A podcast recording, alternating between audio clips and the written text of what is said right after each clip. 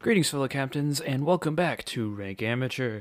Today on Rank Amateur, we will not be featuring any of the brand spanking new Italian battleships. Those are all the rage right now, but we will not be featuring one of those ships. We'll be featuring a ship that has been in the game for a very long time. That is the Tier VIII non-premium U.S. Navy heavy cruiser, the USS Baltimore.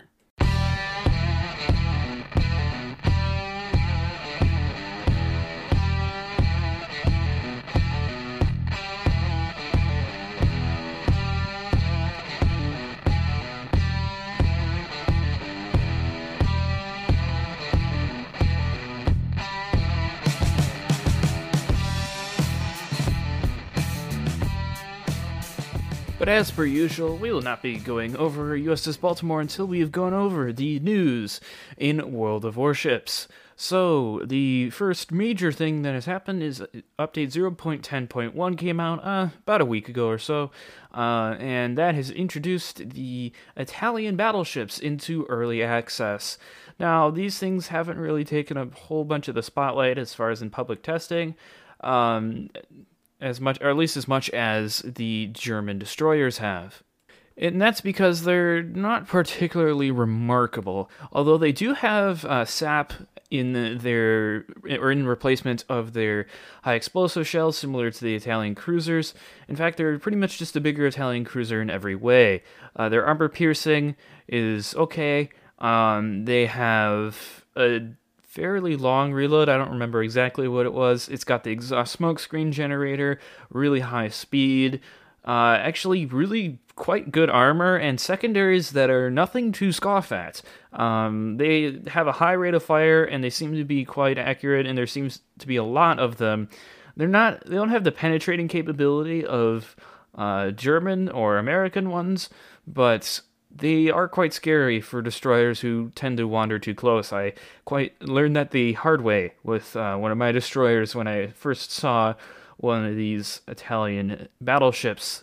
However, they are good ships in every respect except for their guns. Their guns are Roma-type accuracy, and that seems to be the most frustrating thing about these ships. Also, their SAP shells only do 10% damage to destroyers, so it's pretty much just like an armor-piercing over-penetration, or at least so from what I've heard, and so they're not super great for dealing with destroyers, other than their amazing secondaries, or well, not amazing, but decent secondaries.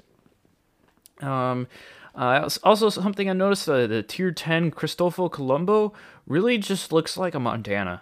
It seems to be kind of a cut and paste Montana that has some Italian weaponry attached to it, because it's got those the same kind of bridge type look. It's very wide like the Montana, very long like the Montana. It's got the same turret placement, things like that. Although it does have 4 guns per turret, but those are only 15-inch guns. So you have 16 guns, but they are only 15-inch. And that's at Tier 10. And the Leopanto, I think it's how you pronounce it, at Tier 9, looks to be like a Roma with 4 guns per turret. And there's some new clan battles. It's Tier 9 ships, 7v7 format. There are some restrictions that they're going to be putting in. They already have eliminated the Kronstadt from the Tier 9 battle. They've eliminated the Kitakaze. They're also looking at completely restricting the Ibuki, the Yugumo, and the Black. But a division can only have one of those so far, and I think they're also going to restrict the Alaska, and there was one other ship they were going to restrict. It escapes me right now. Also, the new ranked battles, I believe I went over the changes in that in my previous podcast. More on the same thing, except Bronze League can have Tier 9 ships now, and Silver League can have Tier 10 ships now. It makes it harder to play if you only have a Tier 8. And that's pretty much it. They've added some new Dasha commanders for the armory, and they've obviously taken away the Thunderer, the Alaska, the Massachusetts, the...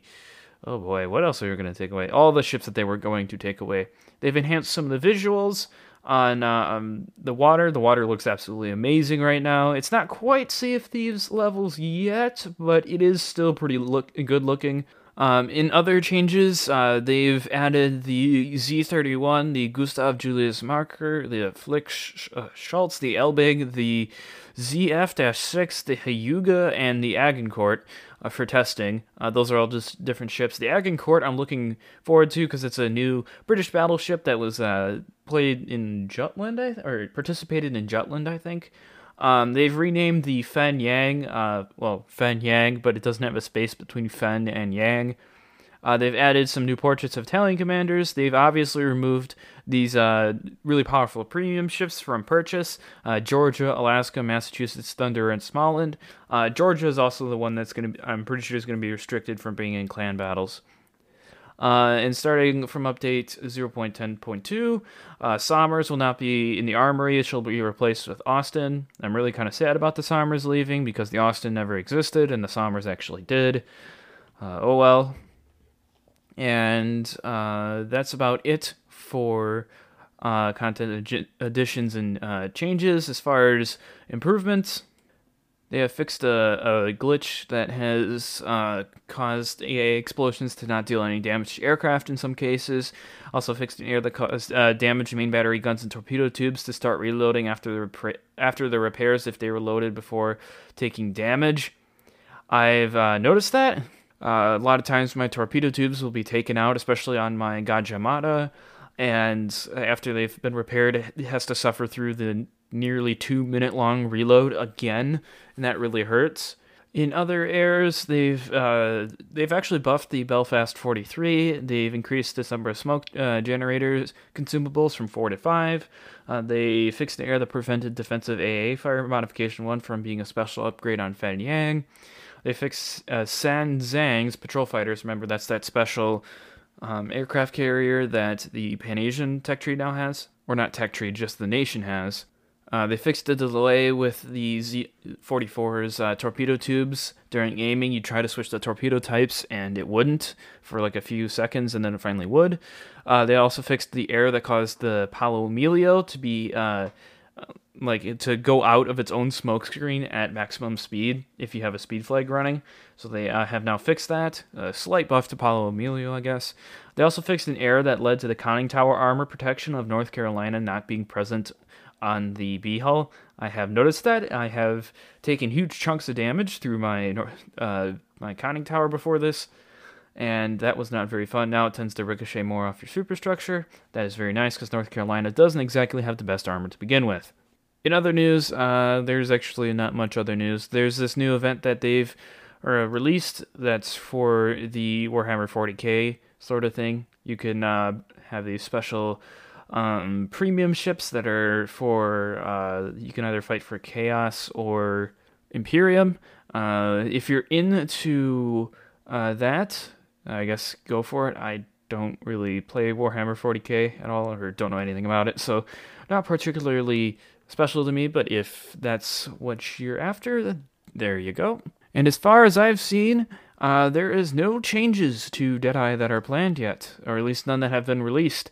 And I'm sure most of you know that that's the skill that's been released since the Commander Rework, which has totally changed the game. A single 4-point skill, has made high-tier gameplay about as boring as watching paint dry. I've had numerous games where anything larger than the Destroyer has not passed the caps. It has not gone into the caps. I've just seen tons of ships way at like the A line and things like that, just not doing anything. And it's been really dull, really hard to play a cruiser. I've gotten nuked from outside V range by Yamato running Deadeye, and completely destroyed. Didn't even see him. Got detected by aircraft. Didn't even see him. Man, that was a lot of fun. Anyways, moving on swiftly, we are going to listener mail, and I actually have gotten an email from MSG2007 again. He asked for a recommendation on what line he should start next, saying that he has not done the British light cruisers, battleships, or CVs, the Japanese CVs, the Pan-Asian DDs, and the French battleships as well. Well, okay, there's a few lines I would stay is far away from, notably all the cruiser lines. Yeah, so I would not go down pretty much any of the cruiser lines. You might get away with doing the British light cruisers because they're super stealthy and they can smoke up and deal with destroyers. Obviously, the CVs, if you're skilled in the CVs, there's no reason not to because they're completely unaffected by the Commander Rework. In fact, they've gotten buffed. As far as battleships, French battleships have gotten a buff because of Deadeye, because their accuracy is normally pretty bad, and now they have fairly decent accuracy, high velocity, and usually a lot of guns, especially at those mid-tiers. You're talking about like the Normandy and the Lyon. So that might not be a bad line to go down, especially since now they're good at range because of how fast and maneuverable they are. British battleships, very strong choice, I would say, for the Deadeye age. And that's because they can just burn everything from, 20 plus kilometers away, especially at high tiers, like the Conqueror and stuff. And even ships like the Orion have like Montana grade high explosive shells. It's kind of ridiculous. Pan-Asian destroyers, yeah, I'm currently grinding them now. You can, I think, especially since with Deadeye, there's not a whole lot of cruisers. They're really starting to shine now because their torpedoes can only hit cruisers and battleships. If they can get further back and hit those battleships, then you're golden. The only problem is, since there's a lot of battleships hanging back and not a lot of destroyers, you're seeing a lot more destroyers that are hard for Pan-Asian destroyers to deal with. You're seeing a lot more American destroyers and things like that that are sneaking back to these lines and dealing with the higher prevalence of torpedo boat destroyers. And that's a big problem for Pan-Asian destroyers. I'm noticing a lot more of those gunboat destroyers being played. And that can kind of ruin your day. I ran into Kitakaze was charging my smoke screen and tried to sneak out of the smoke screen, ran straight into him. And you can probably discern how well that went. It did not go well for me. So Pan-Asian DDs, if you want to, I guess. Not super strong, but I would recommend those battleship lines or the CV lines if you want to.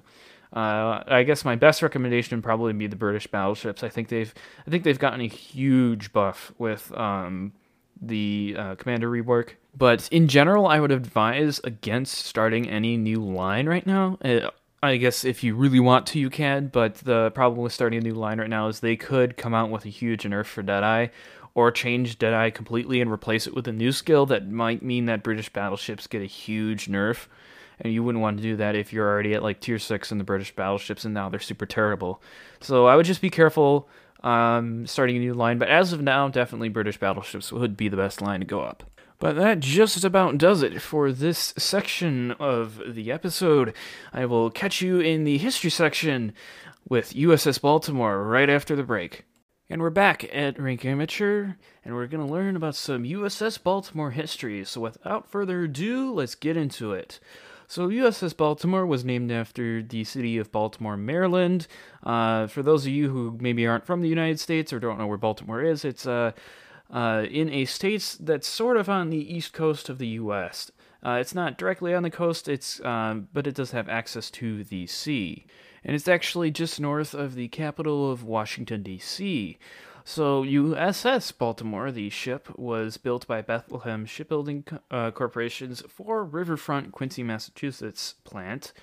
It was laid down on the 26th of May, 1941, launched on July 28th, 1942, and was commissioned on April 15th, 1943. She had the hull identification number, CA-68, indicating that she was a heavy cruiser, which she was. She was awarded 9 battle stars for her service. She was the lead ship of the Baltimore class of heavy cruisers, had a displacement of 14,472 long tons, and that was standard. The maximum displacement was 17,031 long tons. The length of the ship was 673 feet 5 inches, or 205.26 meters overall. The beam was 70 feet 10 inches, or 21.59 meters. The draft was 20 feet 6 inches, 6.25 meters. As a mean, and the maximum draft was 26 feet 10 inches, or 8.18 meters. She had an installed power of 4 615 psi steam boilers, generating a total of 120,000 shaft horsepower.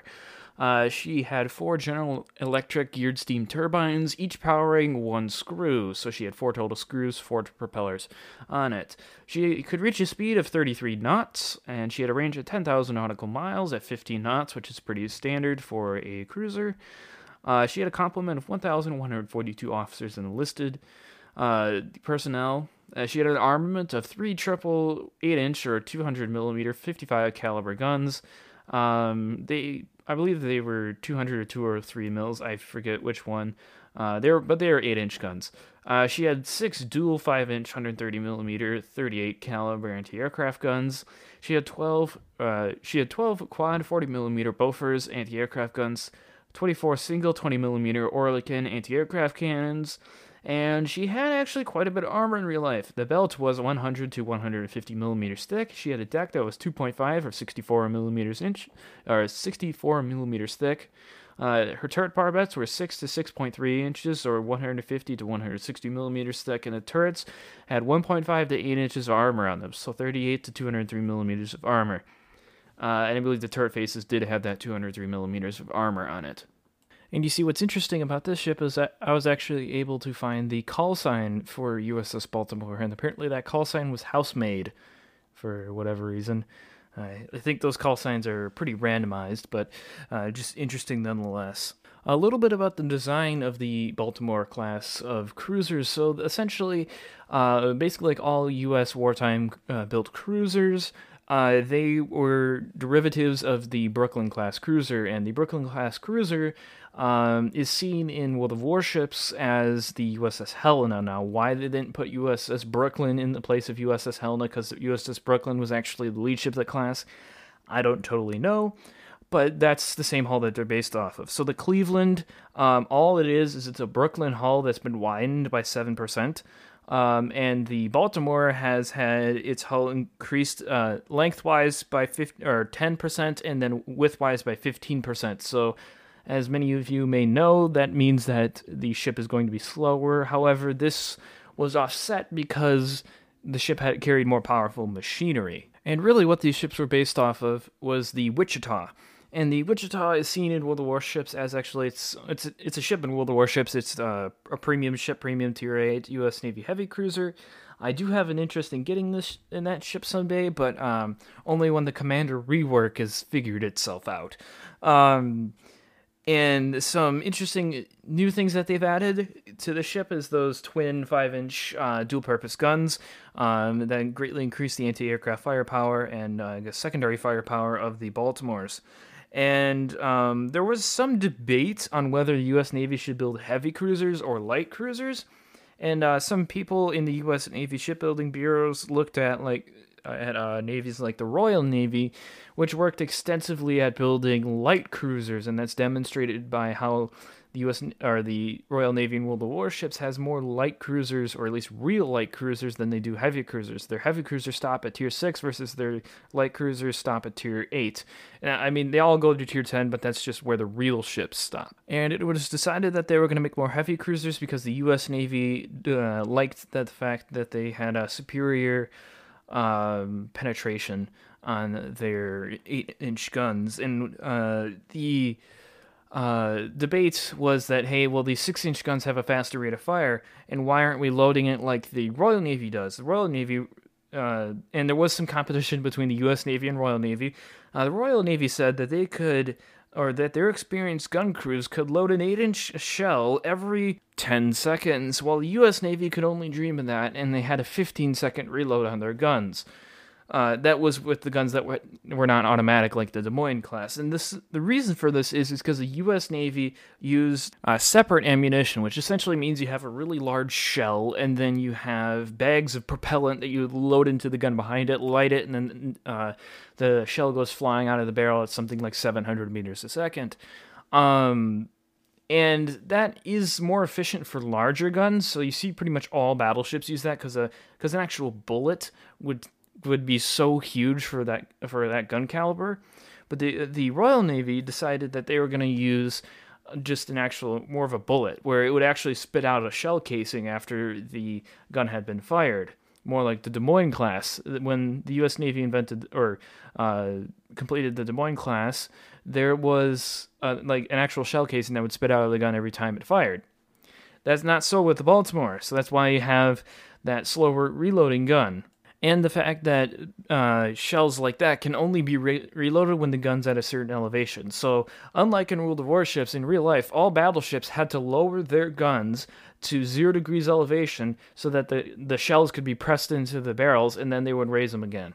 That's why you see so many pictures of the guns at like different angles, because some have been fired, and some are reloading, and some are ready to fire. That's the same thing with the USS Baltimore. They would have to lower the guns, push the propellant and the shell in, and then raise them back up. So that whole process takes around 15 seconds, versus the Royal Navy claims that they can do it in 10 seconds or less with their skilled gun crews. And not only would a fully automatic gun not be available for the Baltimore class because it was still under development, it would require a significantly larger ship. And this is because the gun is so much larger, because it's got all this mechanical devices that are supposed to shove the shell into the breech and close it and aim it and stuff. So those guns, if you actually look in World of Warships, the turrets are much, much larger than that's on the Buffalo and the Baltimore. And that's because there's that mechanism behind it. And it's also a lot heavier, which means that there's more steel involved in making a ship to make it float, so they wouldn't have been able to make as many cruisers. So there was a whole bunch of problems in making the guns on the Baltimore fully automatic, which is why they are not fully automatic on the Baltimore and the Buffalo. The Baltimores are largely considered to be a more stable ship design, though, than the Clevelands, and this is because the Clevelands were literally just a Brooklyn hull with more superstructure. And what happens when you add more superstructure to a ship is that the center of gravity tends to raise. So then that makes a worse gun platform, because even in like shallow seas, you're still going to have the ship rolling a bunch, and you want as little roll as possible to get the most accurate shots. So the Clevelands were plagued with problems with top heaviness and instability and rough seas and things like that, because they just had so much weight so high compared to their hulls, versus the Baltimores were 15% wider, or 15% wider than the hull that the Clevelands were based on, and Clevelands were in turn 5% wider, 7% wider. So they were just an objectively better ship. And the interesting thing about the Baltimore class is there's actually a subclass, much like the British Royal Navy County class cruisers.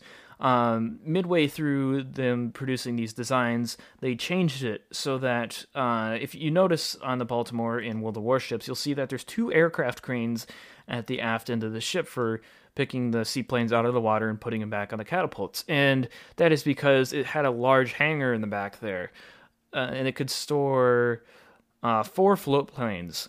And this was reduced to only 2 in later classes, and the hangar was obviously reduced in size to save on weight, and they took away one of the cranes. In other changes to this subclass, they also took the 2 funnels that they have on the Baltimore and trunked them into 1, and this was to improve the firing arcs of the anti-aircraft weaponry. And this saved on weight, allowed them to put more anti-aircraft guns on, and created a significantly different silhouette than the Baltimore class. And they were thus named the Oregon City subclass of cruisers.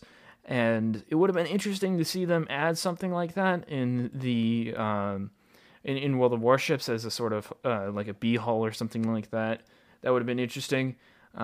Wish I would have seen it, but I guess they didn't add it. Something you may notice about U.S. Navy ships is the U.S. Navy preferred to have a closed bridge ship, so that meant that the bridge was not exposed to the elements. It had a bunch of windows in the front of it, and that way the ship was easily commanded in rough seas.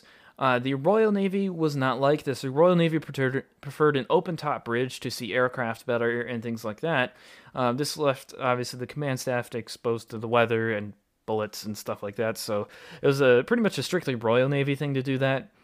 But you'll notice that the Baltimore class has a more open bridge, and that's because during wartime, the U.S. Navy didn't have time to build bridges and stuff like that, so it's just basically a platform for the command staff to sit upon and command the ship. This was quickly changed after the war on most variants of the, or most ships of the Baltimore class, and you'll see that they actually did window in the bridge and make a more like command center like structure, as you'll see on the Des Moines in World of Warships and the B-Hulls of the Iowa and the North Carolina and all hulls of the Montana. They have a very prominent bridge, and this is actually interesting because it's a characteristic of most of the fake ships in World of Warships. Yes, most of the fake ships in World of Warships actually go off of U.S. Navy designs, in the fact that they have a massive amount of secondary guns, are usually very wide, and have a very prominent bridge structure. If you look at like the Riga and the Kremlin and the Sovietsky Soyuz, they have very prominent bridges, and the Piotr Veliki, they have very prominent bridges. You can tell where the bridge is. I don't know why I noticed that, but it seems like all the fake ships have it in World of Warships. Anyways, back to the characteristics of the Baltimore class. Most of these ships did serve into the mid-70s or they served into the early 70s, sometimes late 70s, depending on the ship. The USS St. Paul served until 1979, I want to say, 78, 79. So a fairly long time. That was like a 27-year career or whatever.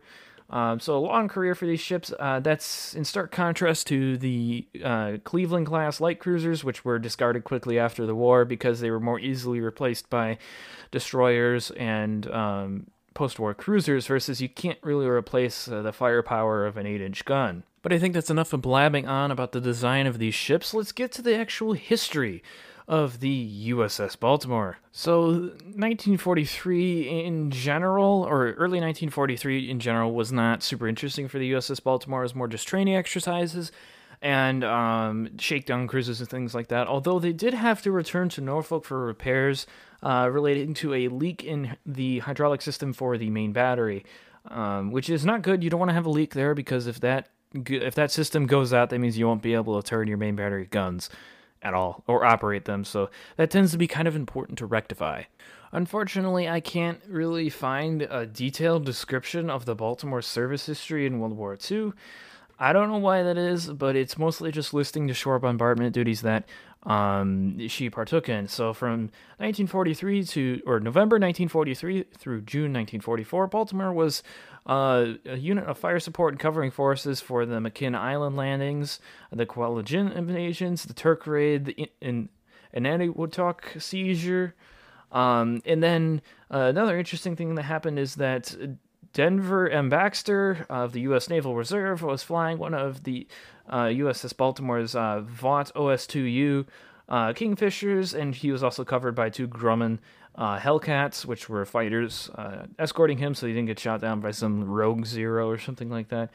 They rescued George M. Blair of the U.S. Naval Reserve less than 6,000 yards from Dublon Island inside the Turk Lagoon, where he had ditched his flak-crippled Hellcat. Interesting thing, and you might be wondering, why can they do this? Well, it's because the Kingfisher is a float plane and it can land on water, so they could just stop like near this dude, and he can just kind of climb aboard and sit in one of the back seats of the Hellcat. I find that very interesting that he was able to do that. And then they continued to provide fire support for the Marianas attacks and the Palu Yap Lithi Lai raid, the Halinda raid, the Satawan Ponape raid, and some airstrikes against the Marcus Islands, Wake Island, and Saipan. And also the Battle of the Philippine Sea, she partook in that too. And then she returned to the United States in July 1944 and embarked President Franklin D. Roosevelt, and then steamed to Pearl Harbor for a meeting with Chester Nimitz and Douglas MacArthur. And then they carried the president to Alaska, where he departed from Baltimore.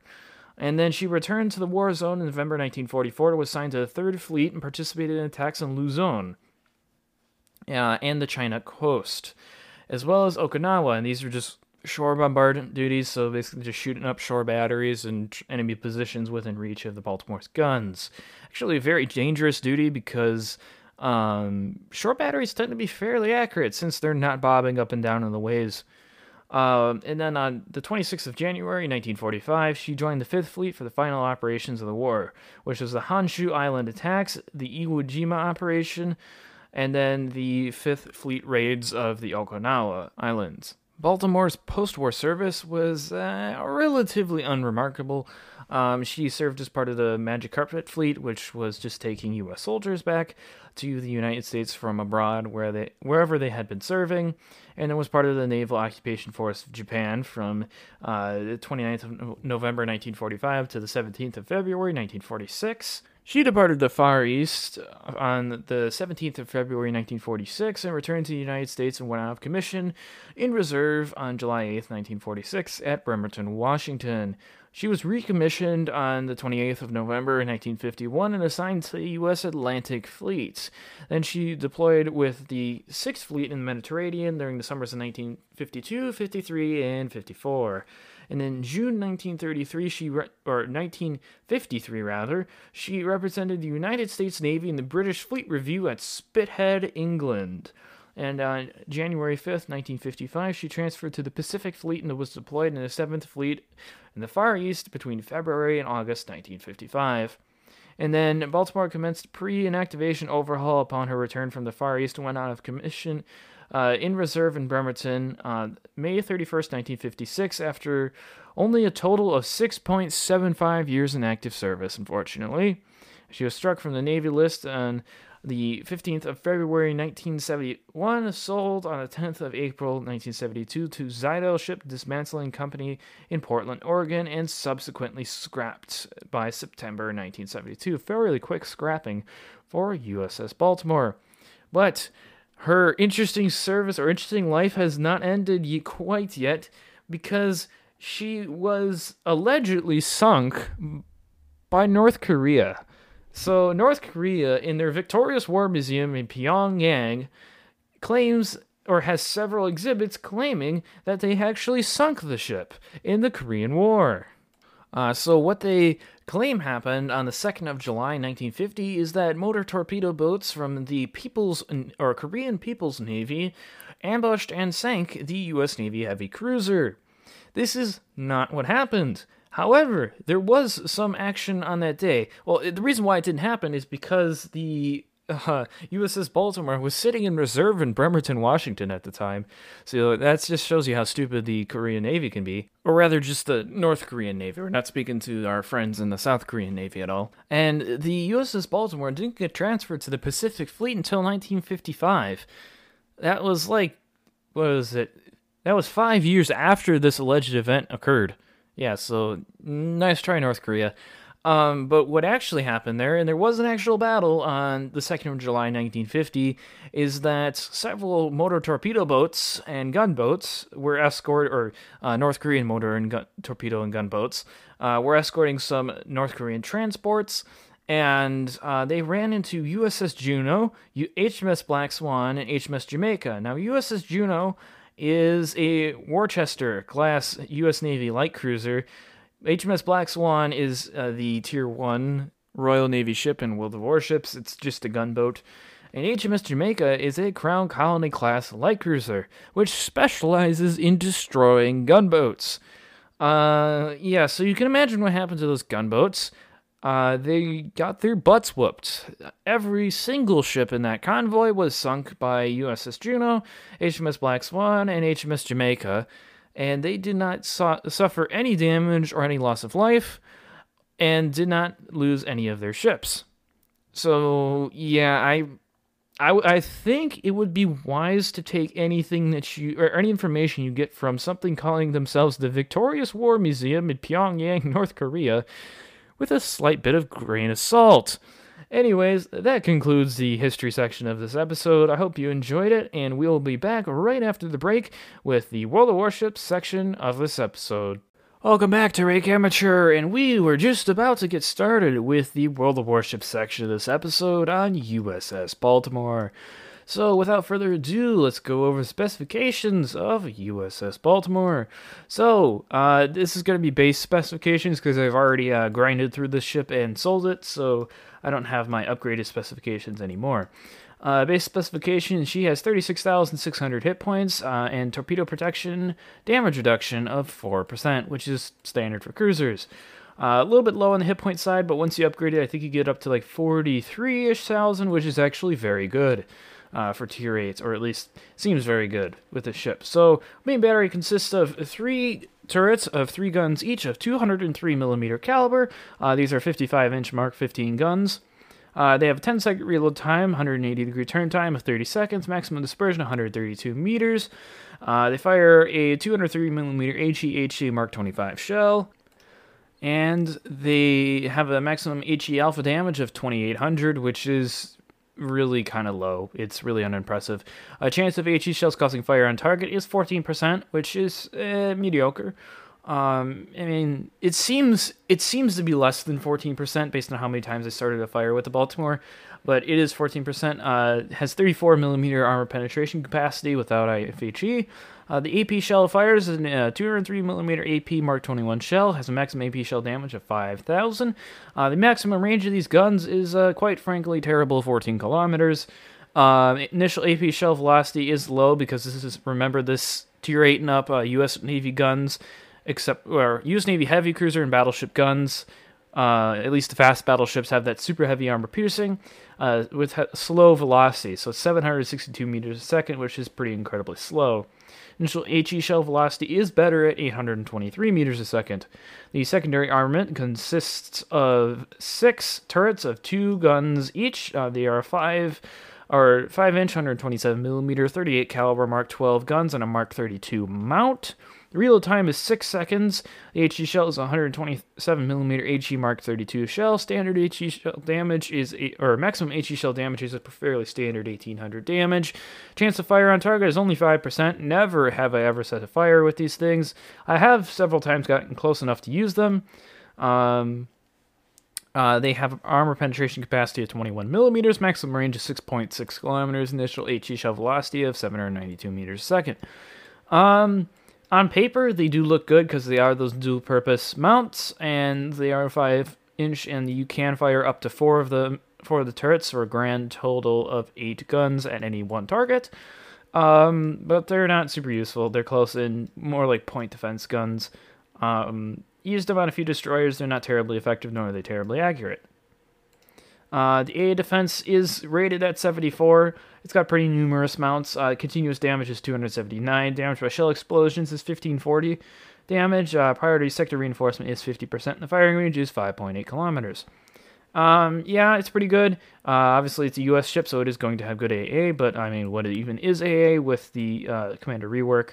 It's not super effective in any ship, except for, like, maybe the Cleveland and the Worcester.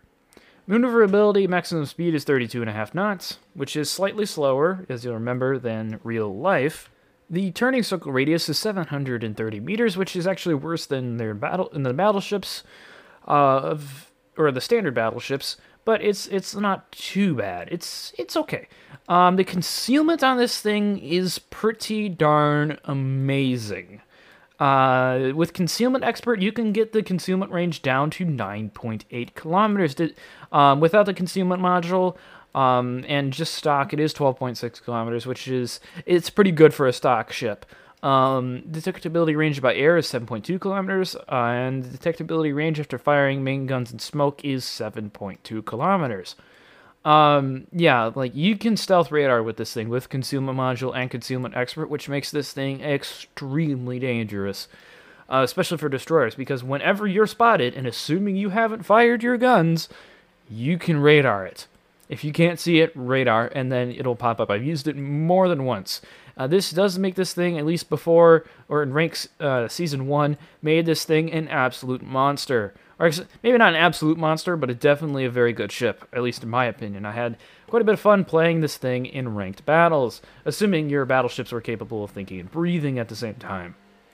This ship is objectively better than the Tier 9 counterpart in a lot of ways. It has basically the same armor layout, and I'll kind of go through it. So it does have a 27mm bow, which means it's a much improved, or it's an improvement over the Tier 7 counterpart, which could not ricochet 16-inch or 15-inch guns. This thing can ricochet up to 15-inch guns. So pretty much all the battleships you'll face at Tier 8 and lower, save the Colorado, Nagato, Amagi, North Carolina, Kansas, and the Soviet things. Yeah, the Soviet things you can't ricochet to. So that'd be the Vladivostok and the Sinop. At least I think the Sinop has 16-inch guns.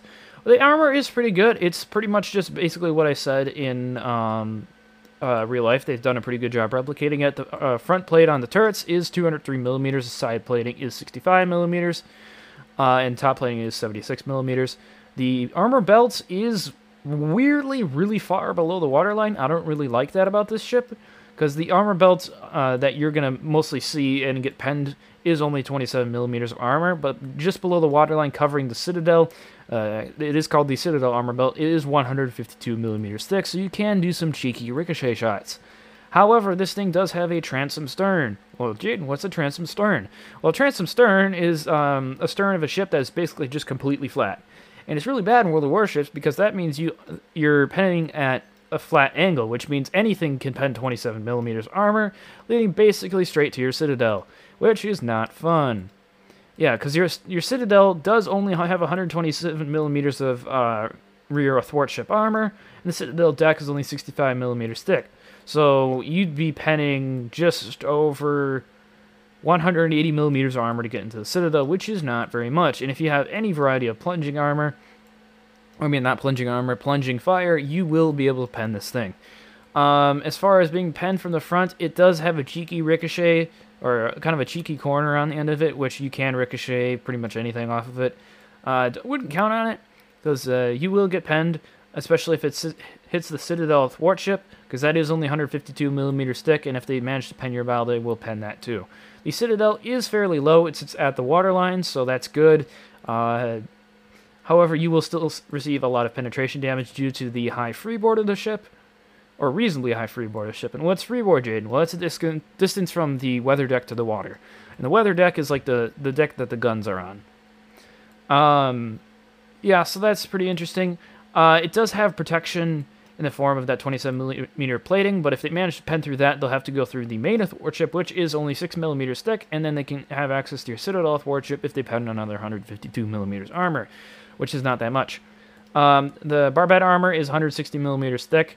Still would run a flag for a detonation flag, Juliet Charlie. That is good. Your superstructure plating is only 16 millimeters, so it tends to get farmed by destroyers pretty easily. That is a downside of the ship.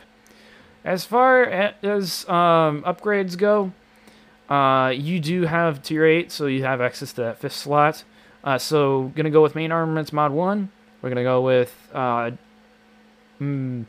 probably engine room protection, although you can go for damage control system mod 1 for slot 2. For slot 3, you're going to go for aiming systems just to reduce the dispersion, but you could go for main battery mod 2 to reduce the turret traverse time. For slot 4, we're going to do steering gears propulsion modification 1. You could go with steering gears. That will decrease your rudder shift time, because the rudder shift on this ship is 10.2 seconds, which isn't bad, but it's also pretty sluggish for a cruiser. I guess there are battleships that have better rudder shift time than that, so some would argue it's bad. I argue it's not super bad for the type of play the ship warrants, but we'll more talk about that later. Propulsion system modification 1 is going to be very important, because that speeds up your time it takes to get to maximum speed, and that's very important from getting out from behind islands. It reduces that time by 50%, and from getting out behind islands and stuff, it really, really helps you. For slot 5, hands down concealment systems modification 1. You could take steering gears modification 2, which is going to reduce the rudder shift time by 40% and the steering gears repair time by 80%, which means you'll basically have almost no repair time on your steering gears, but detectability range by sea, reducing it by 10% with your concealment systems mod 1 is very, very useful. And that's because you'll be able to stealth radar, and that is very, very useful for this ship, because the ship tends to sit behind islands a lot, and it needs to know what's coming, even though it might not have direct line of sight to it. As far as commander skills are concerned, it's a pretty standard commander skill build for pretty much all of the U.S. Navy heavy cruisers, and pull my commander up to see what I have. I have a 13-point commander. On this ship, I go with gun feeder, which is used to be expert loader. They changed the name. Essentially, what it does is it reduces the time taken to switch your shell type by 50%, assuming all your main battery guns are loaded. So instead of having a 10-second reload time, you'll have a 5-second reload time. That's very useful for this ship because it tends to switch ammunition a lot. And then for my second two-point skill, I went with priority target. It's an essential for all cruisers. Actually, pretty much all ships should run priority target. It's an indispensable skill. It gives you a lot of information, and that's just telling you how many ships are going to be shooting at you. So you can, if you know that no one's shooting at you and you're detected, you still can theoretically go broadside and change positions. Not recommended, but it allows you that option.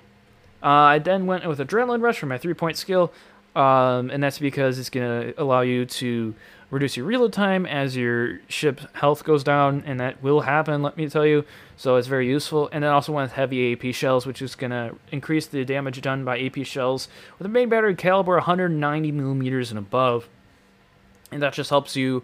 I have Citadel cruisers and stuff, and it's very useful. And then for my 4-point skill, I went with concealment expert because all the other ships are not super useful. Your top grade gunner, not really super useful, I guess. Well, yeah, I guess with the new commander rework it could be useful, but not super useful, not as useful as concealment expert. On my second time around, I would probably pick grease the gears, because who doesn't like extra main battery traverse speed? Pyrotechnician I would stay away from, because you tend not to fire a whole lot of HE in this ship, although it is situational, so you could pick it up. And then I'd probably pick up Superintendent, because it gives you that charge on radar, and that is very, very useful.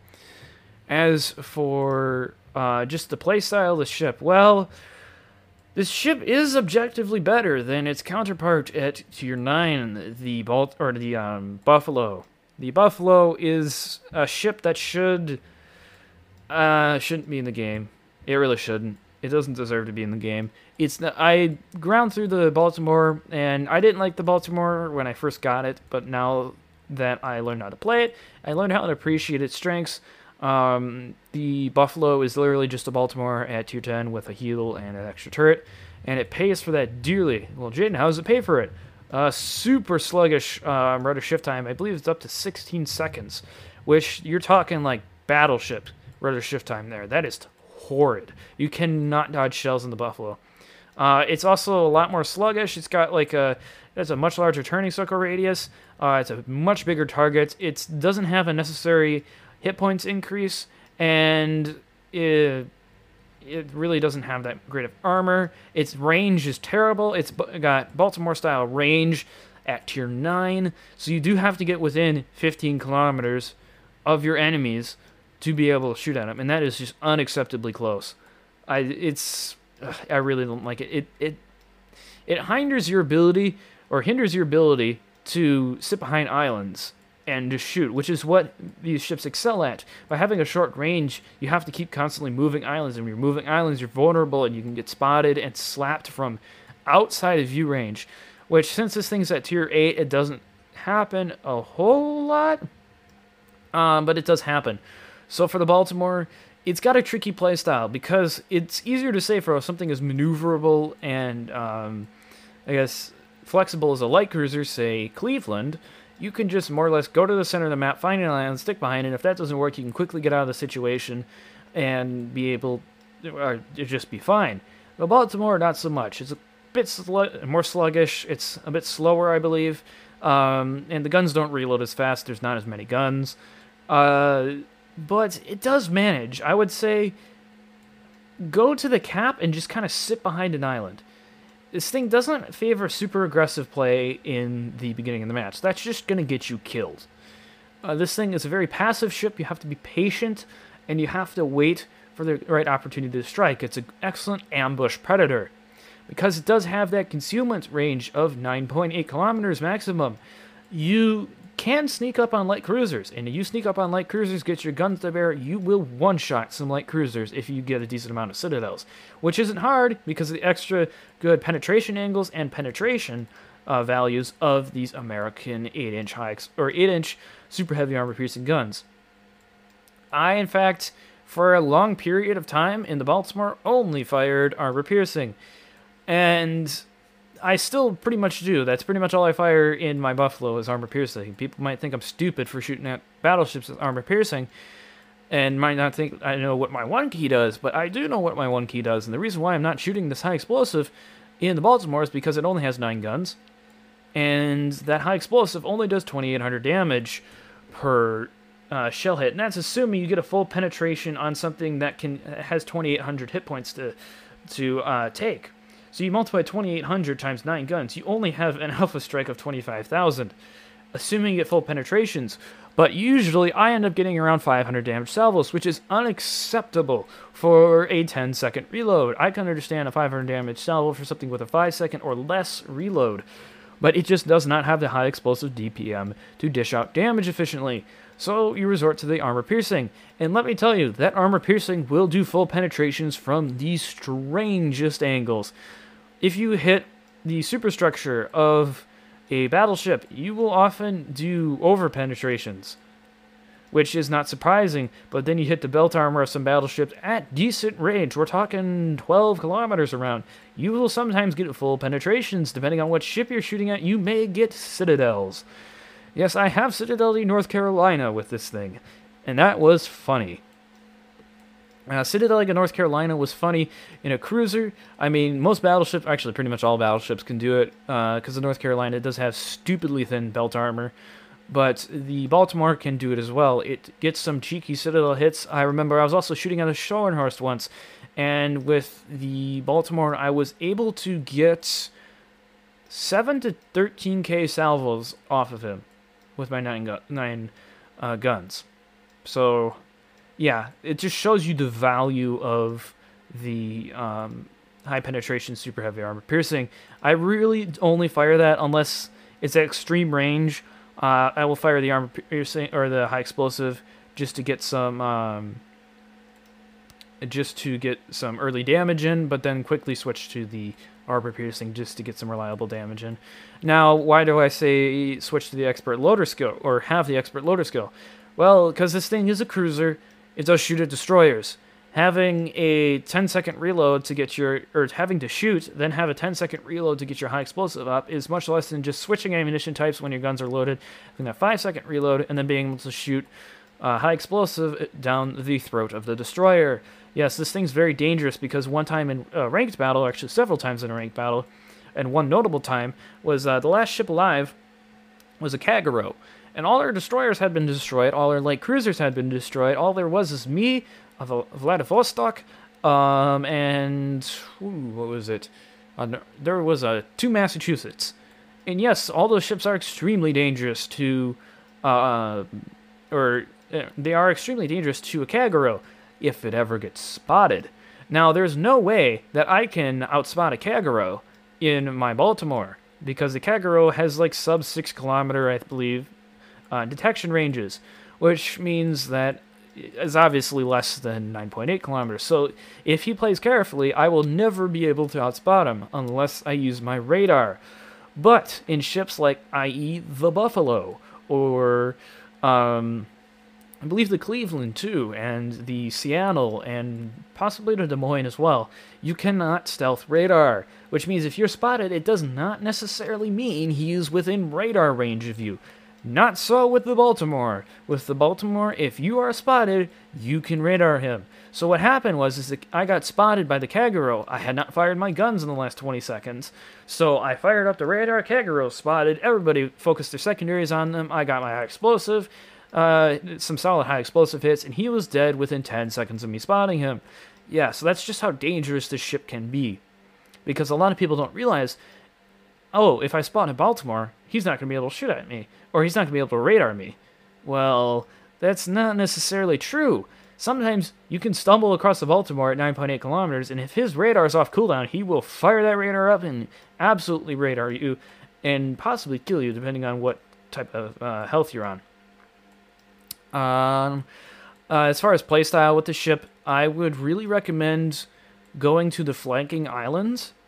And what do I mean by flanking islands? Well, I mean islands that aren't necessarily like in the center of the map, more on the flank, but not super far out on the flank that makes you irrelevant. Like on the edge of the cap are islands that I would go to and try to fire over or use them as protection and point your bow towards your enemy. Now, remember what I said about that 27mm, or yeah, I believe it's 27mm plating. Yes, 27mm plating on the bow is trollishly good sometimes. I have trolled some Bismarcks and Tirpitz into taking shots and then just bounce them or just laugh at them as their shots merely bounce off my freedom-backed bow. And you can bounce Lyon shots, you can bounce Richelieu shots, you can bounce Jean Bart shots, and Alsace shots. It's kind of funny how many shots you can bounce. Now, when a Massachusetts pops up, that's when the fun ends, because he can shove it straight into your thwartship and citadel you from the front. But let's not talk about that now. So, in ranked battles, assuming there is no Massachusetts on the enemy team, or at least in Season 1 ranked, you could play like a battleship because there was absolutely nothing they could do when you were coming straight bow towards them. And you could citadel them. Like you take like something like, if you see a Lyon, or not a Lyon, a Richelieu, you could potentially citadel them if they come out of broadside to you or from around an island. I've done it before. I've won a fight against the battleship, or against the North Carolina. Just a straight-up gunfight against the North Carolina. Now, I know the North Carolina can't ricochet off the bow, but it just shows you that this ship can play sort of like a battlecruiser. In fact, it does play like a supercruiser. It doesn't quite have the maneuverability of most cruisers, nor does it quite have the nor is it quite as bad as a battleship. But it's also got more firepower than a cruiser, but less than that of an average battleship. So, like I said, go to the flanking islands. I have tried going to the center islands, sort of between, like, B and C cap or B and A cap. And it's marginally works. On some maps, it does work very well. It really depends on the map. And that's because sometimes you can get caught out in the open if you get spotted and something can hit you from across the map and just ruin your day. Oh, another thing I forgot to mention is that you might notice that this rear turret in the stern end of the Baltimore is really far away from any superstructure, or at least comparatively far away from any superstructure. And that means that it's really got really good firing angles. You do not have to expose much broadside at all to get this thing to fire. In fact, you can get most things to auto bounce off your belt and still fire that turret. It's pretty amazing. And if you can't get things to auto bounce, you can merely just swing out, take a shot, swing back in. Swing out, take a shot, swing back in. You know what I mean? And anyways, back to the island situation. I would go to an area which has the most island cover possible and just sit behind islands and try to shoot over them. Quick tip, if you can't shoot over the islands with the high explosive ammunition, try to shoot over them with your armor-piercing ammunition. The armor-piercing ammunition has lower velocity, which means a higher shell arc, which means that we'll be able to shoot over the islands, or could be able to shoot over the islands that the high explosive ammunition cannot. So sitting behind those islands is a good idea for the early game, but when things start to get low on health in late game, and then you need to start getting caps and stuff like that, that the enemy team has flipped back to their side, that is when the Baltimore really shines. Now, I like to say that the ship gets progressively more dangerous as the game moves on, but that's pretty much true of every ship. If this ship can keep its health, there is pretty much nothing that can stop it. The destroyers will get nuked by its high explosive ammunition. Although it's not very good, its ability to stealth radar by 200 meters and switch ammunition fairly quickly and deal that damage very quickly while exposing a very small profile because of the firing angles of that third turret make it very hard for destroyers to deal with. Like cruisers, it's extremely dangerous. Actually, any cruisers, it's extremely dangerous against because it will citadel you like you wouldn't believe, and it's good at nuking light cruisers. Heavy cruisers the same. Soviet cruisers run in fear from this thing. They so much as think about exposing broadside to this thing. The improved penetration angles and good penetration of the armor piercing of these 8-inch guns will send them to Davy Jones' locker quickly. And battleships, well, low health battleships just won't survive against this because most of them can't even hit this thing or can't even penetrate this thing's bow. However, the Massachusetts, the North Carolina, you know, that type of thing, those get fairly dangerous late game. But assuming those have already been destroyed by your destroyers, they tend to not be an issue. So what's the gist of this ship? I know I've been talking about keeping island cover, but not staying behind islands too long so as to not do anything in this map. So that's what's tricky about the Baltimore. Do I stay behind this island, or do I move out and try to make a move? And you really have...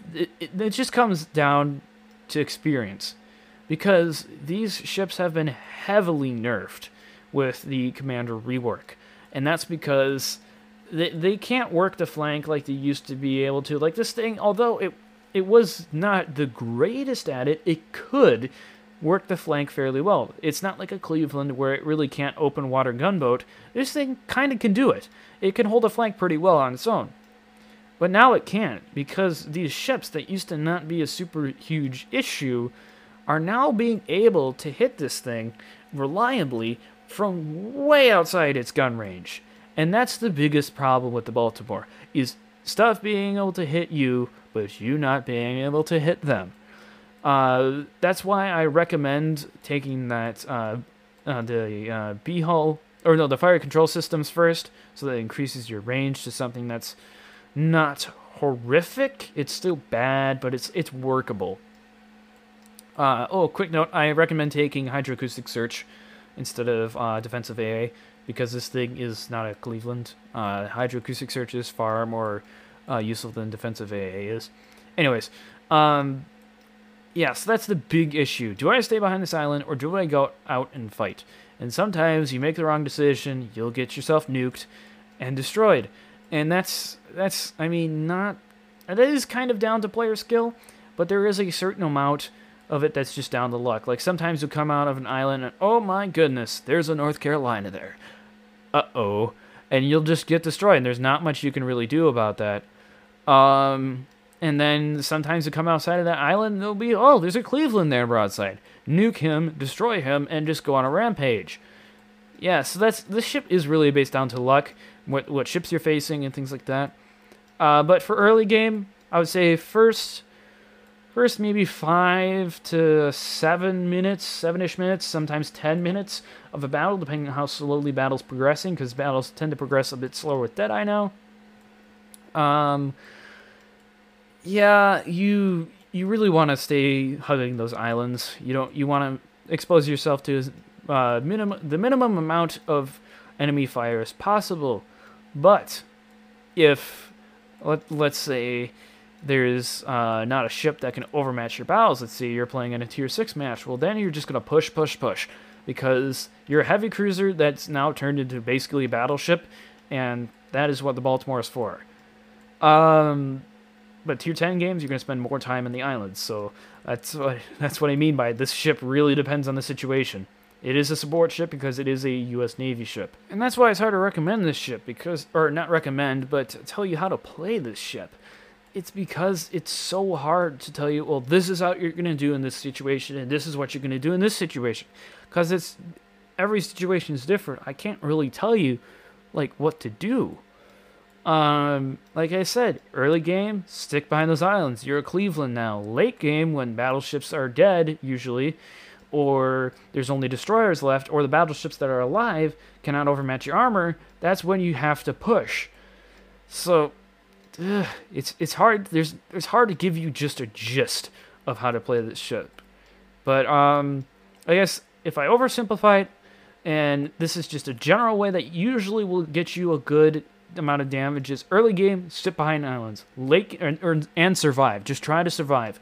Late game, start to push and push hard. Make sure you have maybe like 1 or 2 teammates, or if there's only cruisers on the other team, go around sulking around those islands and start trying to ambush those light cruisers.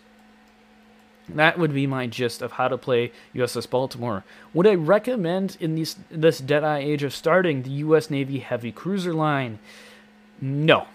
Absolutely not. I started this grind before Deadeye was probably even conceived by its creators in wargaming.